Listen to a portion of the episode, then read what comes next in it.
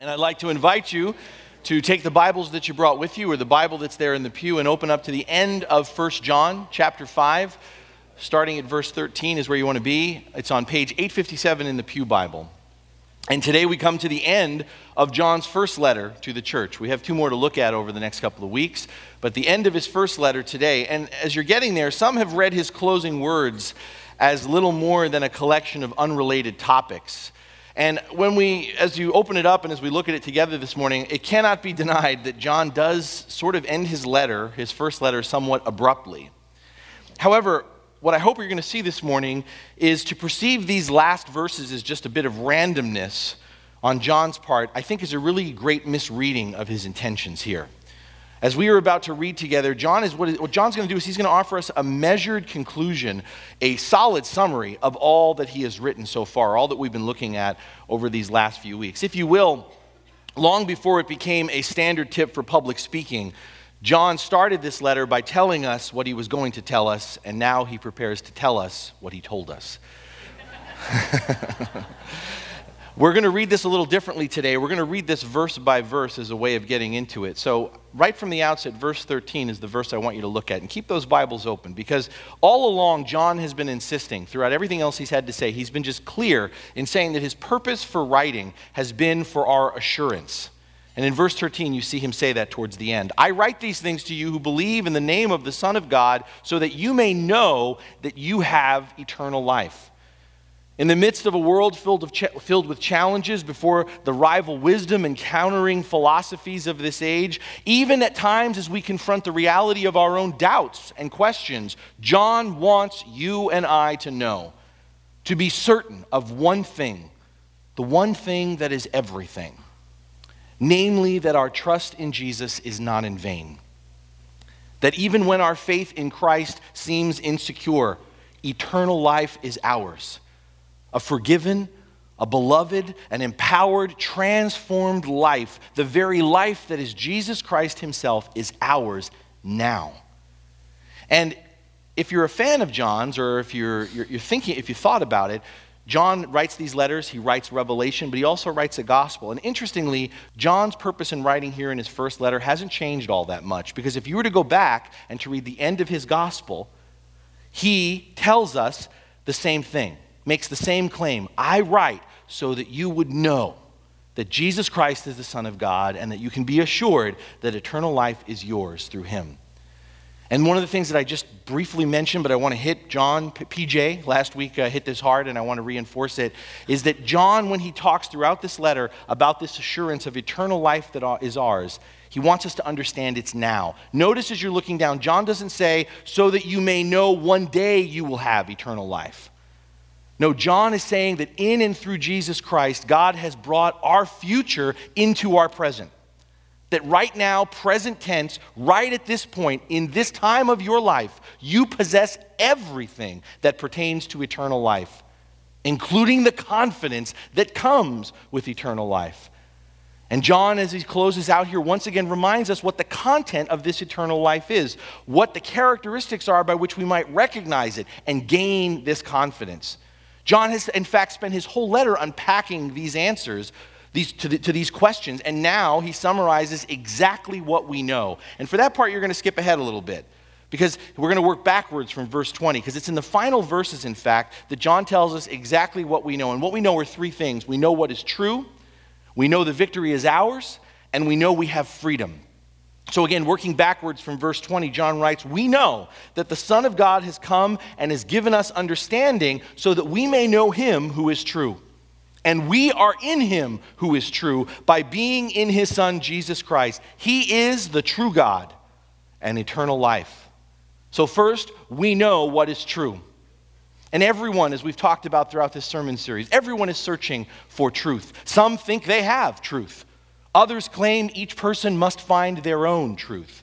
But John has repeatedly throughout this letter reminded us that truth has been revealed to us. Truth has grabbed and laid hold of us in Jesus Christ. Eternal life and the confidence that it brings begins by knowing and by living out of the reality that is Christ, by facing and accepting the truth and nothing but the truth that is Jesus. The only real truth as John has laid out in this first letter, the only real truth is not some collection of knowledge. It's not a wealth of experience. It's not some developed philosophy. Truth is a person, a relationship. Only the truth of Christ can reconcile all that is wrong in this world. Only the truth, that is Jesus, can redeem what we have lost and what we will still lose. Only the truth that is Jesus Christ can take us beyond this life as we know it. There is no truth apart from Christ.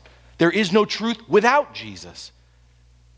If we know what is true, then we accept no counterfeits, John has told us. We tolerate no rivals. And that's why the final line, where it just kind of seems like the letter drifts off, drifts off, verse 21, that's why John puts in this final line of Dear children, keep yourselves from idols. Because reality gets skewed for us. The real truth becomes obscured when, for the sake of convenience or expediency, we cling to substitutes or imitations for God. And remember, that was part of the context, that's part of the trouble in the community. There's sort of this desire to sort of accept substitutes or counterfeits. And, and for us, in our context, idols are, once again, whatever we give our commitment to, our attention, our interest, our energy, our time, our resources, our thoughts, whatever we give those things to is our God.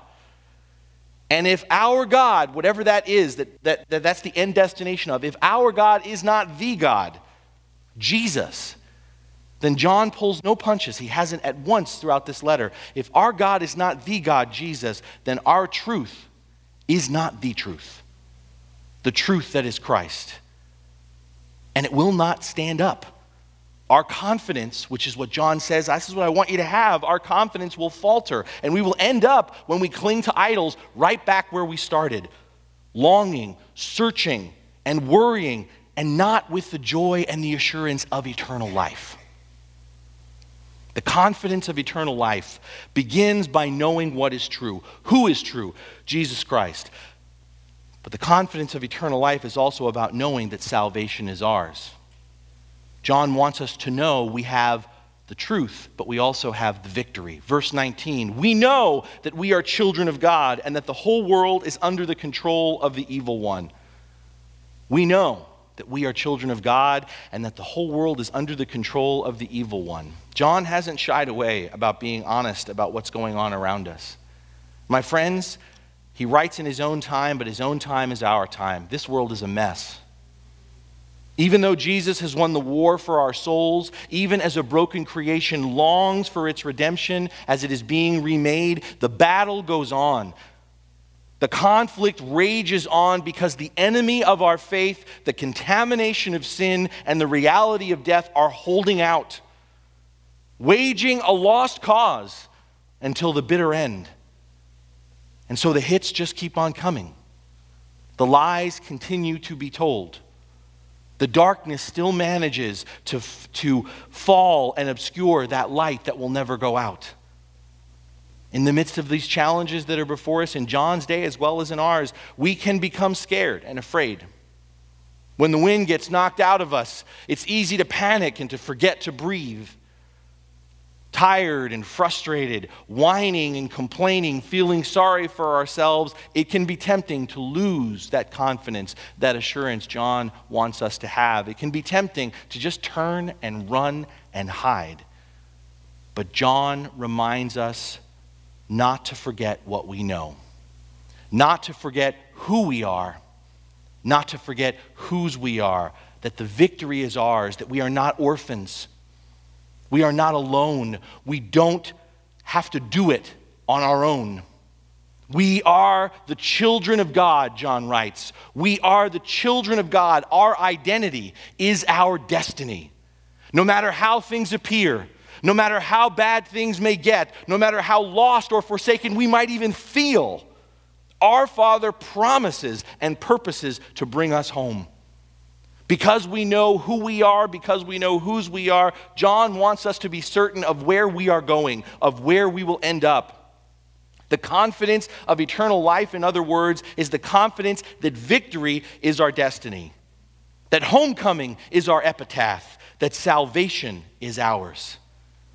John wants us to know what is true. John wants us to know we have the victory. And finally, John wants us to know we have freedom. freedom to overcome the power of sin. John writes in verse 18 We know that anyone born of God does not continue to sin. The one who was born of God keeps them safe, and the evil one cannot harm them. Once again, and John has said this before, this is a summary, remember. John has mentioned this earlier in the letter, letter, but once again, John is not declaring here that we will never sin. He is asserting there will not be an ongoing trajectory of sin in our lives. The issue for John is not the occasional act of sin, though that matters. Don't take it lightly. John is talking about the pattern, the rhythm that characterizes our lives. For John, it's not about the exception, it's about the rule. Sincere followers of Jesus do not want to sin. Therefore, an ongoing lifestyle of sin, of living in willful disobedience or indifference to God, is not possible. Furthermore, as we live out of the confidence of eternal life that we have, John assures us look at it again the one who was born of God keeps them safe, and the evil one cannot harm them. My friends, Jesus did not come to die on the cross and be raised from the dead just to help us manage the sinfulness in our lives. God in Christ and through the ongoing presence of His Spirit purposes to eradicate the problem of sin once and for all, to destroy not the sinner, but the corrupting and disrupting influence sin has in our lives, our relationships, and in this world. And that means that whenever we feel the temptation, and we will, whenever we feel the frailty of our own flesh, and we will, whenever we feel the urge, the desire, the whisper of the evil one, and we will, to gossip, to hoard, to ignore injustice, to lust, to lack control, to withhold forgiveness, we can say no. Knowing that the strength of our denial, our power to overcome, comes from our victory in Christ. As we remember and practice the truth of who, about who we are, whose we are, we will discover the power to resist temptation, to counter our weakness with God's strength, and thereby rise to obedience. We have freedom, John wants us to know and experiencing the freedom of such safety and confidence born of such protection that John talks about is a result of standing behind and letting Jesus go before us. Hear me this morning. That freedom is a result of standing behind and letting Jesus go before us. If we walk on our own, if we get ahead of the Lord, or worse, if we go our own way, this isn't freedom. And that's so important to hear because these are the very things that we often sell as freedom. And John says that's not freedom. Because when we go on our own, when we get ahead of the Lord, or worse, go our own way, we are opening ourselves up to threat, to danger, to harm, to being led astray, to being taken captive, to becoming trapped by fear and death, the very things that Jesus came to set us free from. Existing out of the confidence of eternal life that is Christ means we have to know what is true. We have to know we have the victory, and we have to know and live out of the freedom. We have to know all of these things that John has taken, taken apart for us throughout this letter in a way that we live out of this knowledge, out of the knowledge of the truth, out of the knowledge of our victory, out of the knowledge of our freedom. And what I love as we continue to work backwards is in verses 14 through 15, almost where we start, John offers us, as he closes, a practical example of applying this knowledge, of taking what we know and applying it, of living out of this confidence of eternal life that is ours now in Jesus Christ. Look at what he writes in verses 14 through 15. This is the confidence, building on what he said, this is the confidence we have in approaching God, that if we ask anything according to his will, he hears us. And if we know that he hears us, whatever we ask, we know that we have what we have asked of him. John, and it's brilliant, what John is doing here is, as his practical example, he is referring to the foundational basis of our relationship with God prayer. The foundational basis of our relationship with God is prayer.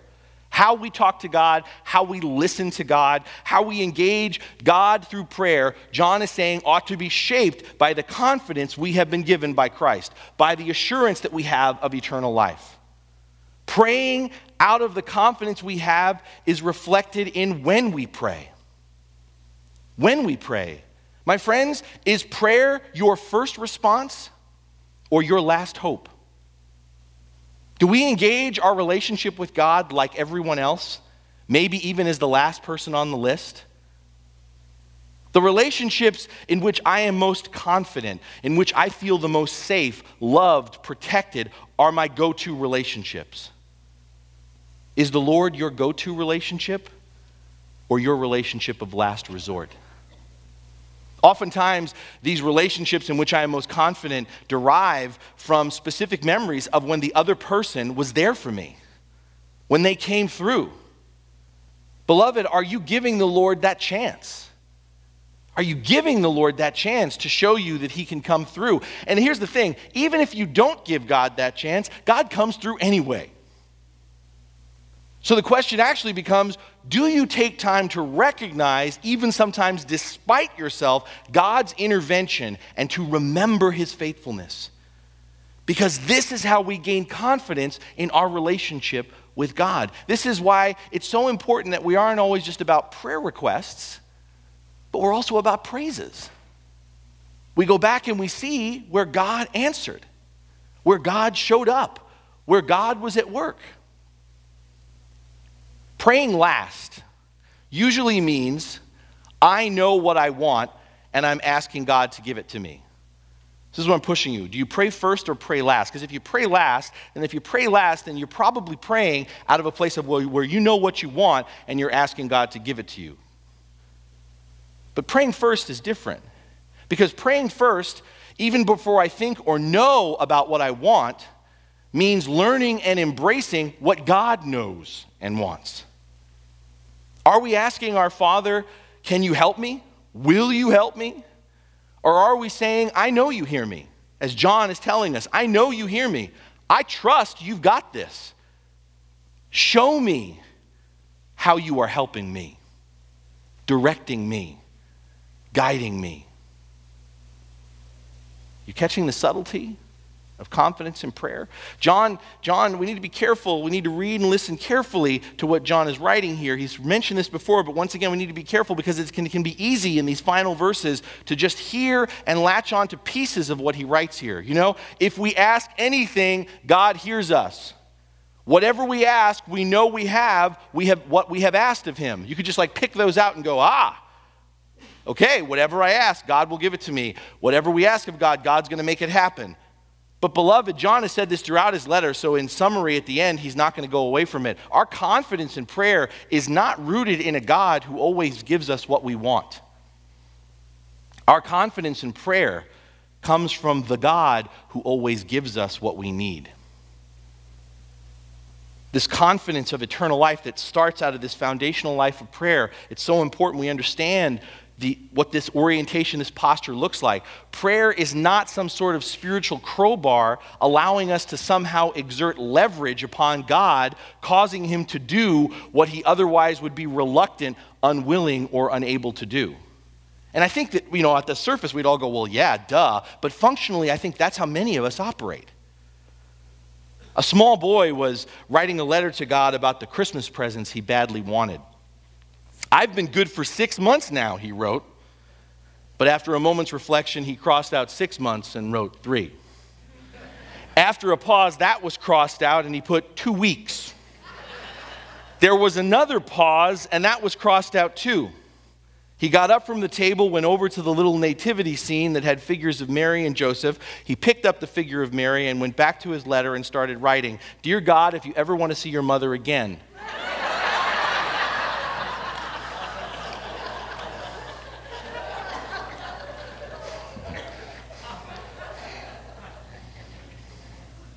Prayer.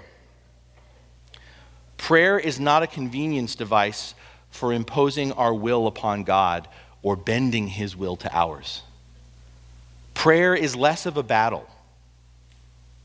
It's less of a battle to get God's attention, to change God's mind, to push God into action.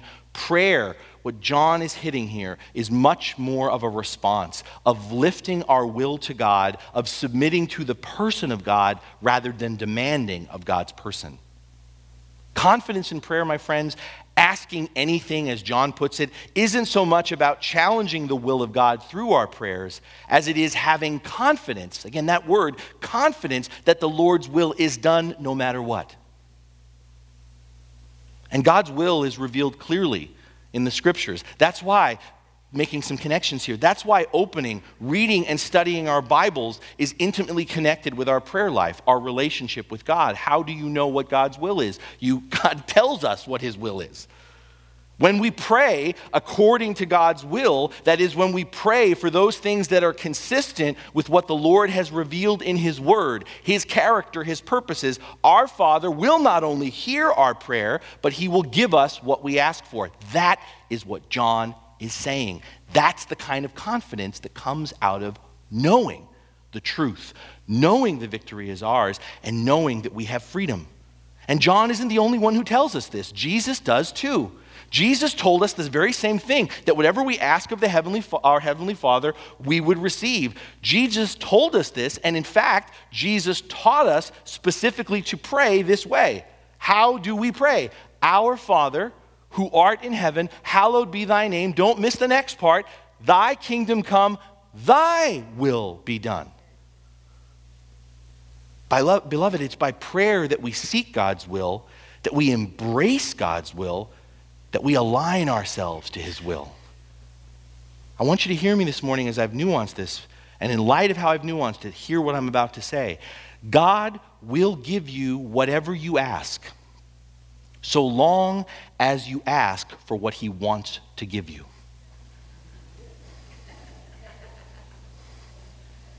The key to confidence in our prayers is the content of our prayers. And as John continues in verses 16 through 17, he puts some teeth on this. He offers us an important insight into what God's will is for us all.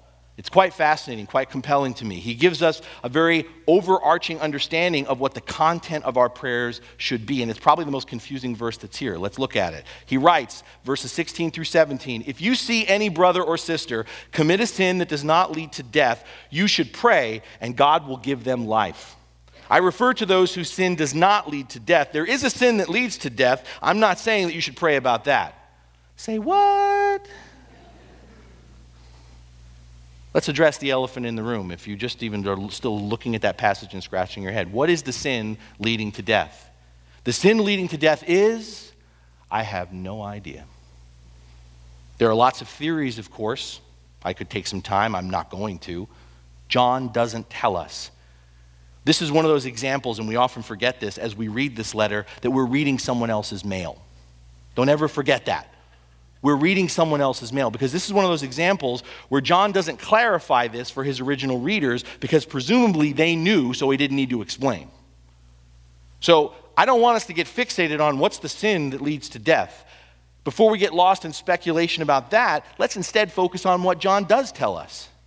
You might have missed it because it's easy to get caught up in what we just were looking at. What John tells us is the general focus of our prayers, it's real subtle, it's right there. The general focus of our prayers is for life. Look at what he writes. The general focus of our prayers is for life.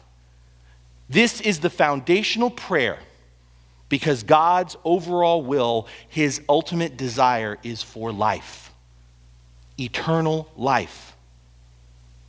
My friends, do you want that? Do we want this? Because let's be honest, everlasting life could be awful, depending on the quality of that life.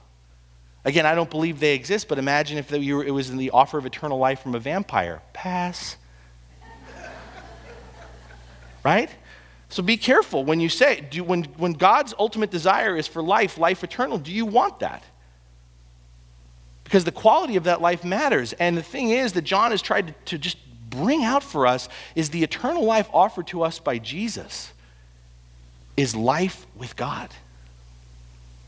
The focus of our prayers, our engagement with Christ, our submission of our will to the Spirit is learning to think, to speak, and live into a reality that is more than we could ever imagine or hope for the reality of the truth of Christ, the victory of Christ, the freedom of Christ. Beloved, eternal life is not just life with God, eternal life is the life of God. God, this is the foundational prayer because, and this is, I mean, to me, very logical. God wants more of what God is. And God is life that is perfect. God is life that is pure. God is life that is good. And God wants to share this life, His life, eternal life, with us. And He wants for us to share this life, His life, this good, pure, perfect, eternal life with others. Are we sharing this life with others? Do we want to share this life with everyone? John tells us that sharing this life begins by praying for this life for others. If you see a brother or sister commit a sin that does not lead to death, you should pray, and God will give them life. John does not write, if anyone sees a brother or sister sinning, call up all of your friends and tell them about it so they can pray. This is a spiritual cover for gossip. John also doesn't tell us if anyone sees his brother or sister sinning, you should shake your head in disgust and ask, How could he or she do such a thing? This is called sitting in judgment, a prerogative reserved, by the way, for God alone. No. John writes, if you see a brother or sister struggling, pray for God to give life to him or her. God sent his one and only Son, Jesus Christ, as an offering of forgiveness to bring eternal life, salvation for all. Therefore, the content of our prayers, the base foundational content of all of our prayers, cannot be driven by anything less. Anything less than forgiveness, salvation, redemption, reconciliation, eternal life for all. For all.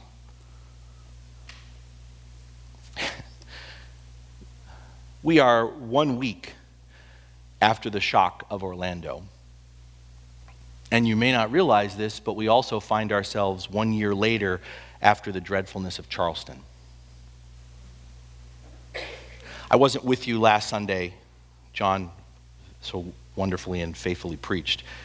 I got home from driving Emma home and had the morning to prepare for a tough memorial service. And as you did, many of you did maybe before you got to church, got the news about Orlando. And I made the epic mistake of turning on the television and of engaging social media. And beyond being just so devastated in the midst of so many other things of what took place in Orlando, my heart just broke at all the things that came after. And my heart's been breaking all week long. What strikes me, beloved, in the wake of these tragedies, what strikes me, what haunts me, is how we as Christians will always respond by saying, We're holding others up in prayer. We'll always respond by saying, We're praying for you. But then we will immediately proceed to start sharing our opinion, to rationalize what happened, to defend our rights to decry those who would disagree with us, and eventually look for a scapegoat, someone to blame a religion, a sexual orientation, a political party, you name it. Here's my point in light of what John has shared about specifically about prayer. We say we are praying. That's always our lead as Christians. But are we praying? What are we praying for? Are we praying for our position, for our rights, for our will to be done? Or can we admit if nothing else this morning, can I ask you, can we admit in the midst of all of our posturing and politicking, in the midst of our taking sides and dismissal of contrary views before the countless numbers of peoples and families who are crying out for justice and mercy, can we dare confess this morning that we are out of our depth? That the answer, the peace, the resolution, the reconciliation we seek is beyond us don't misunderstand what I am trying to say very sensitively right now. I am not telling you to throw up your hands and not care. I am saying we truly need to get on our knees and seek God's will. Not to pray for what we want God to do, but to honestly and openly ask what God wants us to do, how God wants us to respond. How God wants us to vote, how God wants us to live in a diverse country, how God wants us to engage different moral and religious visions with love and respect, free from violence and hatred.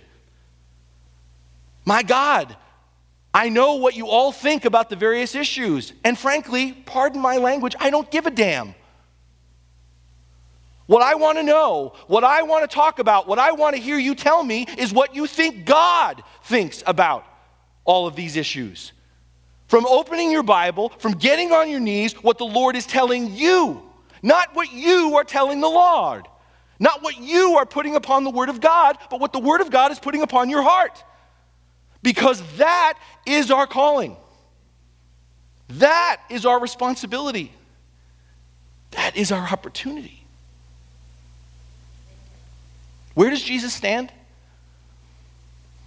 Where does Jesus stand? With whom does Jesus stand? I don't know. From my prayers, from my reading of Scripture, from what John just tells me in that one verse I pointed to you, Jesus stands with those who are suffering. Jesus stands with the victims. Jesus stands with those who are dying. In these trying times, who are we praying for if we say we are praying? Who are we praying for? Are we praying for ourselves? Are we praying for those who agree with us? Are we praying for those who vote like we do? Are we praying for those who share our beliefs? Because if our prayers are only limited to those people, please hear this. We may end up finding ourselves inadvertently, or God forbid, purposefully contributing to the prejudice and the hatred, the hateful rhetoric that spurs the violence born of bullets and guns. That is a hard word, and I don't say it lightly. But it begins with how and for whom we pray. Words have power. Our God creates by speaking. Words have power, and they have the power to take life or to give it. When we pray for all of our brothers and sisters, all of them fearfully and wonderfully made in the image of God, all of them children of God, regardless of their race, their religion, or sexuality, we are following Jesus Christ. And we are being present not only with them, but for them. We are telling them, not just with words of love, but with actions, that even though we disagree with them, they do not deserve the violence and the hatred that took their lives. When we pray first, not last, when we pray first, our rights take a back seat to speaking and suffering in love and justice for a vulnerable and sinful world in pain that God seeks to redeem and make whole.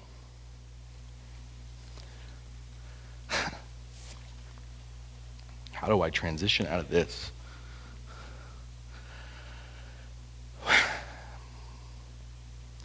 We finish our first letter with John, and we find ourselves finishing it, I don't think ironically, I think purposefully, on a day where we are devoted to remembering, to honoring, and to celebrating our fathers biological, adoptive, spiritual, or otherwise. And it strikes me that the ending of John's first letter, overall, what he's trying to say, can be boiled down to this Father knows best. Those of you who've lived for a few decades, or perhaps like to watch Nickelodeon TV land, might remember the 1950s hit sitcom that had this title. For those of you who didn't, Father Knows Best starred Robert Young, and it portrayed a middle class family in the Midwest that week after week came to their father for perspective, guidance, and direction. The overall message of the show was to look and to listen to dad, and everything will be all right. On the whole, 1 John to me has a similar theme. However, John's message is not based on a made up, perfect father on a television show. It comes by faith in our true, perfect Heavenly Father who reveals his love, mercy, and grace to us through Jesus Christ. In the person of Christ and through the leading of the Holy Spirit, God our Father really does know best. Our Father delights when we look to Him and trust in Him. Our Father seeks to be in relationship with us, to walk with us, to lead us forward, not in some mad dash or hurry, but gradually, continuously, incrementally, growing us into our true identity as His children, as reflections of His image in Jesus. Our Father offers us His counsel his wisdom, understanding, and advice so that we will know not only his mind and his heart, but so that we will also hear his call and receive his power to exercise his will in devotion and service to others. The word you might remember that John has used throughout this first letter to describe this relationship, this dynamic with God, is abide. And again, abiding refers to remaining, continuing, persevering in our relationship, our fellowship with the Lord. Beloved, through our relationship with Jesus, let us come to our Father today. Let us abide in His Word and in His Spirit. Let us look to and listen to our dad. And you know, everything will be all right. Amen.